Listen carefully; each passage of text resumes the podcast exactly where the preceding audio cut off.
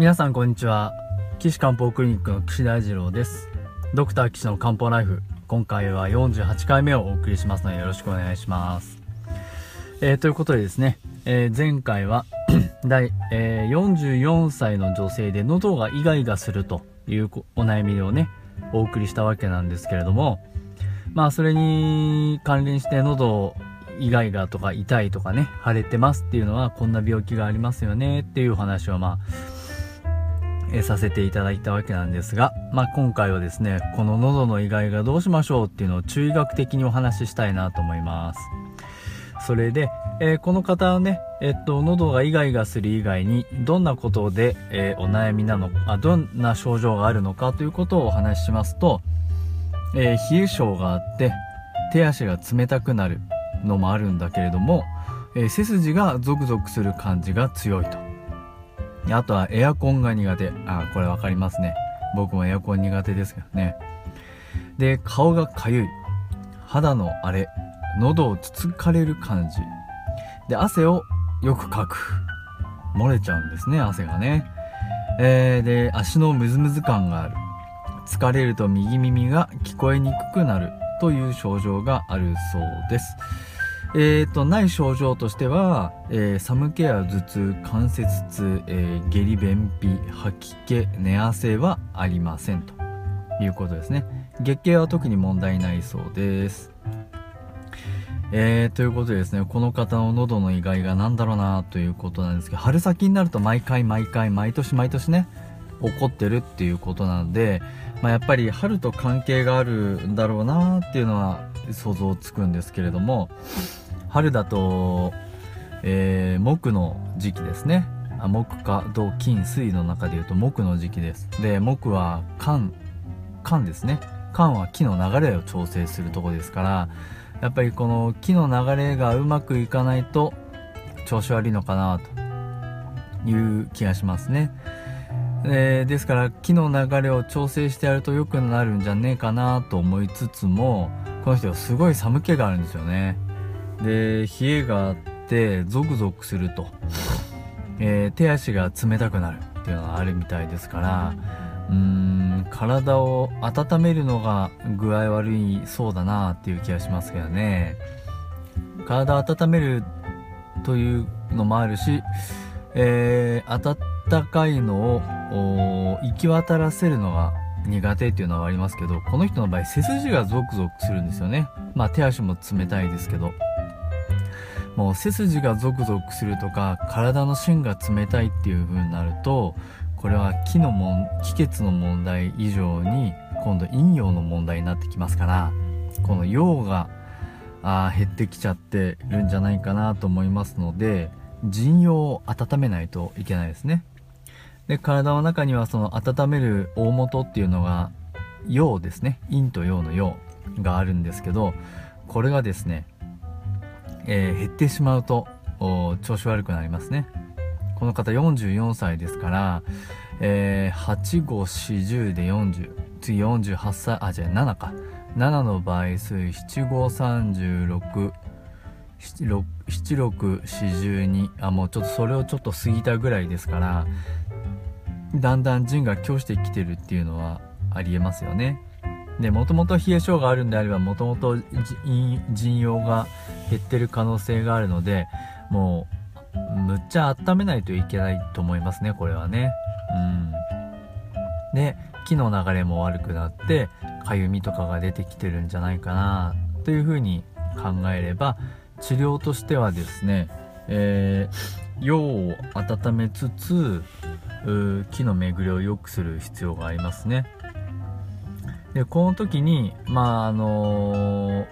いつく治療方法としては、やっぱり、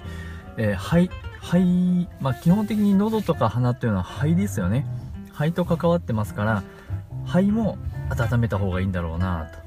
とね。腎、肺、腎、肝っていうのは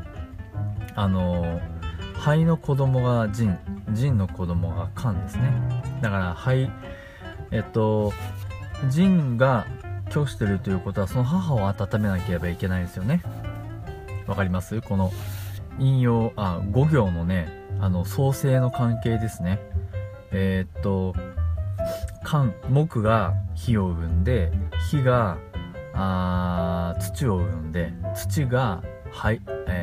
金を生んで、金が水を生んで、水がまた木を生むと、そういうこう創生の関係になってますから、人が拒してるよで寒いよっていうことになれば、その母を温めなければいけないですね。で、母っていうのは金に属する肺です。ということは、肺をしっかり温めて喉のイガイガを取ると。でしかも、くしゃみとか鼻水も出ますよね。冷た透明なツーッとした水溶性の鼻水が出るっていうことは、もうこれ冷えがある、冷えの元々の陽が拒してるっていう冷えもそうなんですけど、多分外から、冷えの蛇がね、来てるんだと思うんですよね、この春先に。ですからそこを対応できないぐらい氷の液も減ってるのかもしれないなっていうのがありますから、肺を温めながら液をしっかり、して、腎も温めながら肝を調整して気の流れを良くすると、そういう作戦で治療していくとなんか良くなりそうですね。でしかも腎を温める治療を続けていった場合に、だんだんその飲まなくてもね、腎が温まるよっていうことになれば、最終的に薬を飲まなくても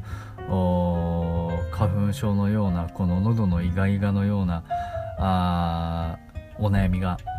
出なくなると、そういうのを見込めますよね。なので、この人は肺を温め、腎を温め、肝の気の流れを良くしていくという作戦を取りたいです。そうすると日本漢方でもですね、こののど地区の風っていう言い方があってですね、喉がチクチクするっていうね、のど地区っていうんだそうですけど、のど地区の風にはこの薬を使いましょうっていうのがあるんですね。その薬とどうも一致するんですよね。薬としては表を温める、で腎も温めて肺も温めるので、魔王とか武士とか細心とか、そういうのが入ってる薬なんですけどね。でその薬を使うといいですよっていう、くしくも日本漢方の治療の仕方とね一緒になりましたけれども、そんな治療をしたらいいんじゃないかなと思います。そうすると武士も入ってて腎も温めるし、ただ氷の気を補うことができないので、ちょっと日本のエキス剤にはないんですけど、玉平風散っていうね薬があるんですけどね、そんな薬も一緒に使いつつ、魔王物質最新糖を使いつつってやると、とりあえず今の症状は良くなりそうなかなと思います。でそれが良くなれば、最終的に腎を温めるような薬を使っていくと、そうするといいんじゃないかなと思いますので、ぜひですね、毎年毎年こういう春先の花粉の症状が